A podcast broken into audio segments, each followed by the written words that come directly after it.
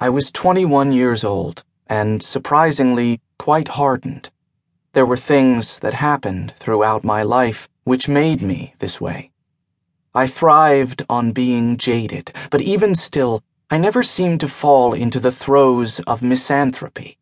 My hair was big, my body was small, well, smaller. I had an itch to travel far that I couldn't seem to kick. Graduation was fast approaching, and I desperately needed to make an adult decision to follow a path of service or forego that option and go straight into the workforce. With so many opportunities to teach abroad and other programs that provided a period of relief from this great recession, I chose to join the Peace Corps. I found myself in Kazakhstan, of all places, a dusty country with a lot of vodka. Can you imagine? Me, a gay Mexican kid from California, joining the Peace Corps in a Muslim country? A concoction for disaster.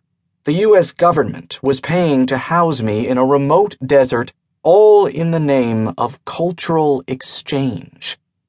As a volunteer, I learned how to function on autopilot when survival mode became my only option. Every country has their own taboo topics, and I quickly learned what was okay to talk about in a post Soviet country and what ribald comments will get you thrown into jail.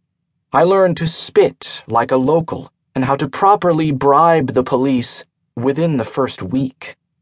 The stories that follow come from salvaged, scrawled on, tea stained scraps of paper and old Soviet math books I furtively wrote my experiences on, some of which make up my greatest memories navigating through service abroad. I'm still not sure if it was my rigid wisdom and studied resilience that helped me survive, and quite honestly, I don't think I ever really will. A long, tedious stream.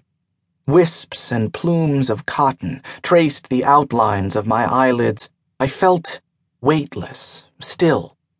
Heroin lined the air. I woke up from the smell of the sweet smoke with a Toni Morrison book clutched in my anemic hands while I looked around for the clock.